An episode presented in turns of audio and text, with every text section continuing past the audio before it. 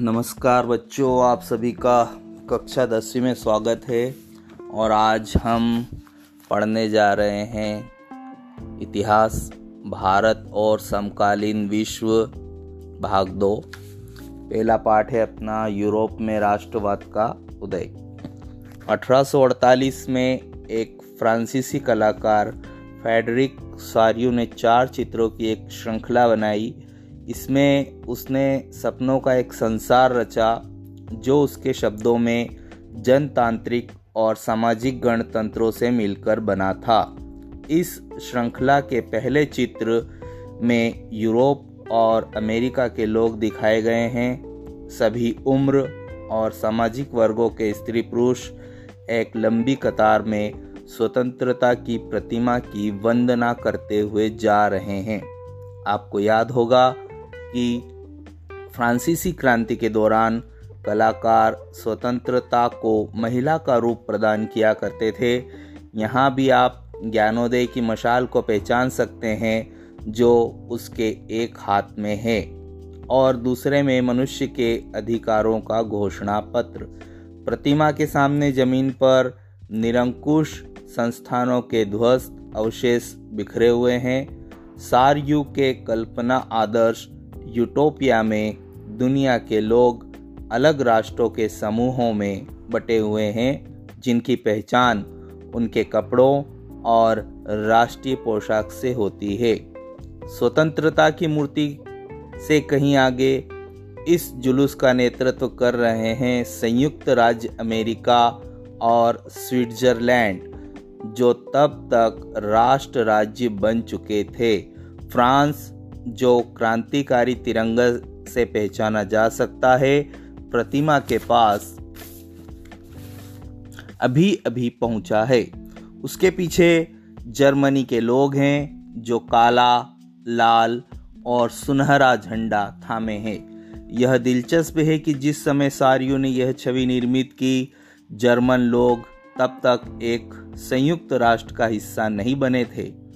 जो झंडा वे थामे हुए हैं वह 1848 की उदारवादी उम्मीदों की अभिव्यक्ति है, जिनमें अनेक जर्मन भाषी रियासतों को एक प्रजातांत्रिक संविधान के अंतर्गत एक राष्ट्र राज्य में गठित करने की चाह थी।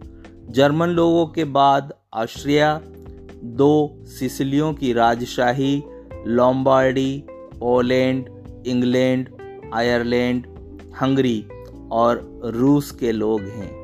ऊपर स्वर्ग से ईसा मसीह, संत और फरिश्ते इस दृश्य पर अपनी नज़रें जमाए हुए हैं।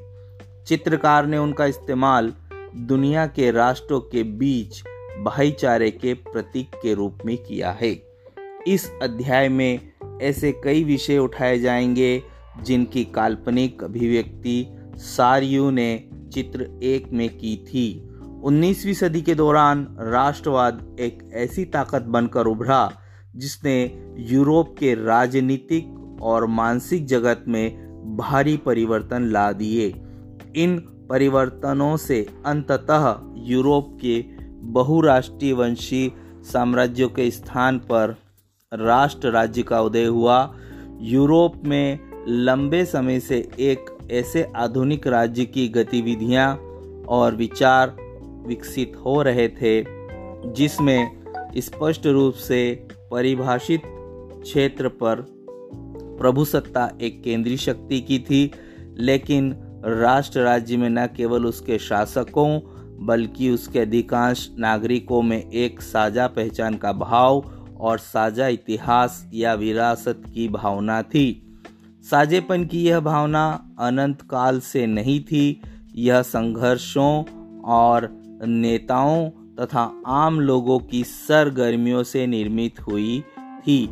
यह अध्याय उन विविध प्रक्रियाओं पर प्रकाश डालेगा, जिनके तहत 19वीं सदी के यूरोप में राष्ट्र राज्य और राष्ट्रवाद अस्तित्व में आए।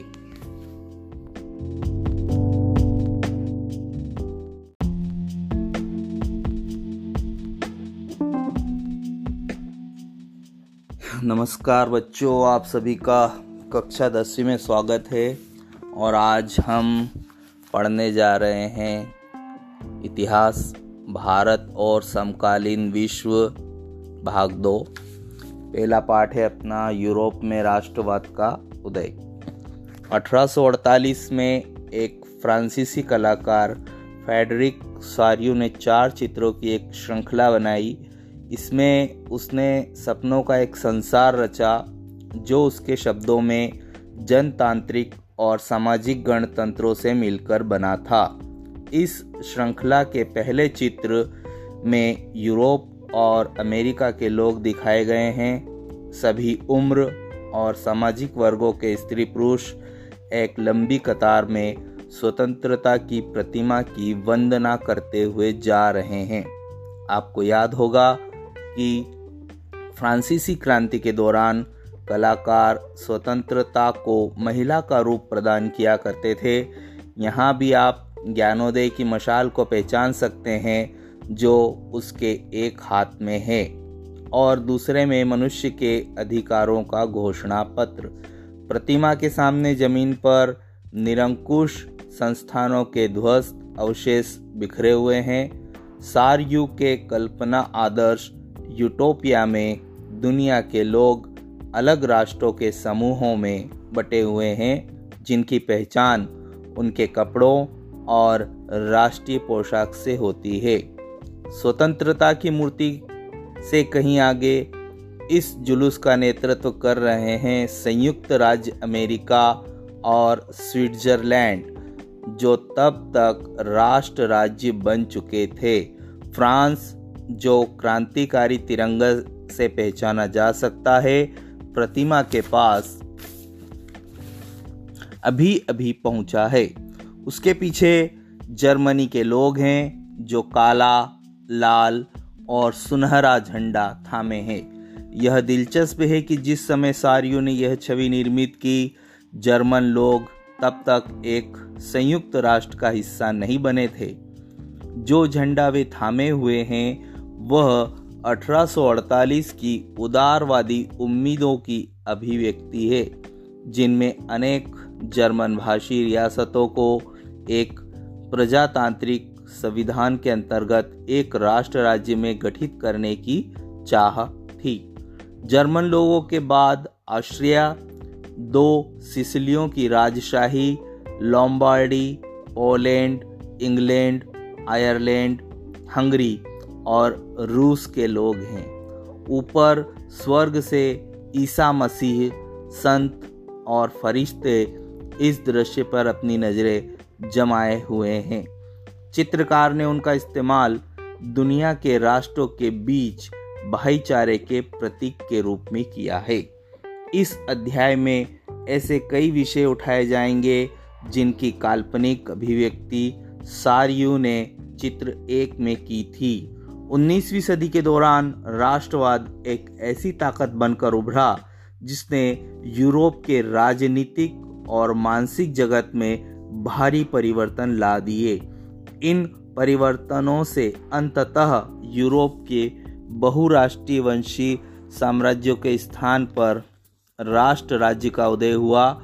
यूरोप में लंबे समय से एक ऐसे आधुनिक राज्य की गतिविधियाँ और विचार विकसित हो रहे थे, जिसमें स्पष्ट रूप से परिभाषित क्षेत्र पर प्रभुसत्ता एक केंद्रीय शक्ति की थी, लेकिन राष्ट्र राज्य में न केवल उसके शासकों, बल्कि उसके अधिकांश नागरिकों में एक साझा पहचान का भाव और साझा इतिहास या विरासत की भावना थी।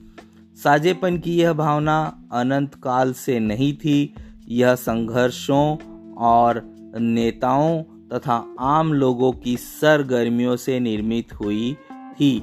यह अध्याय उन विविध प्रक्रियाओं पर प्रकाश डालेगा, जिनके तहत 19वीं सदी के यूरोप में राष्ट्र राज्य और राष्ट्रवाद अस्तित्व में आए।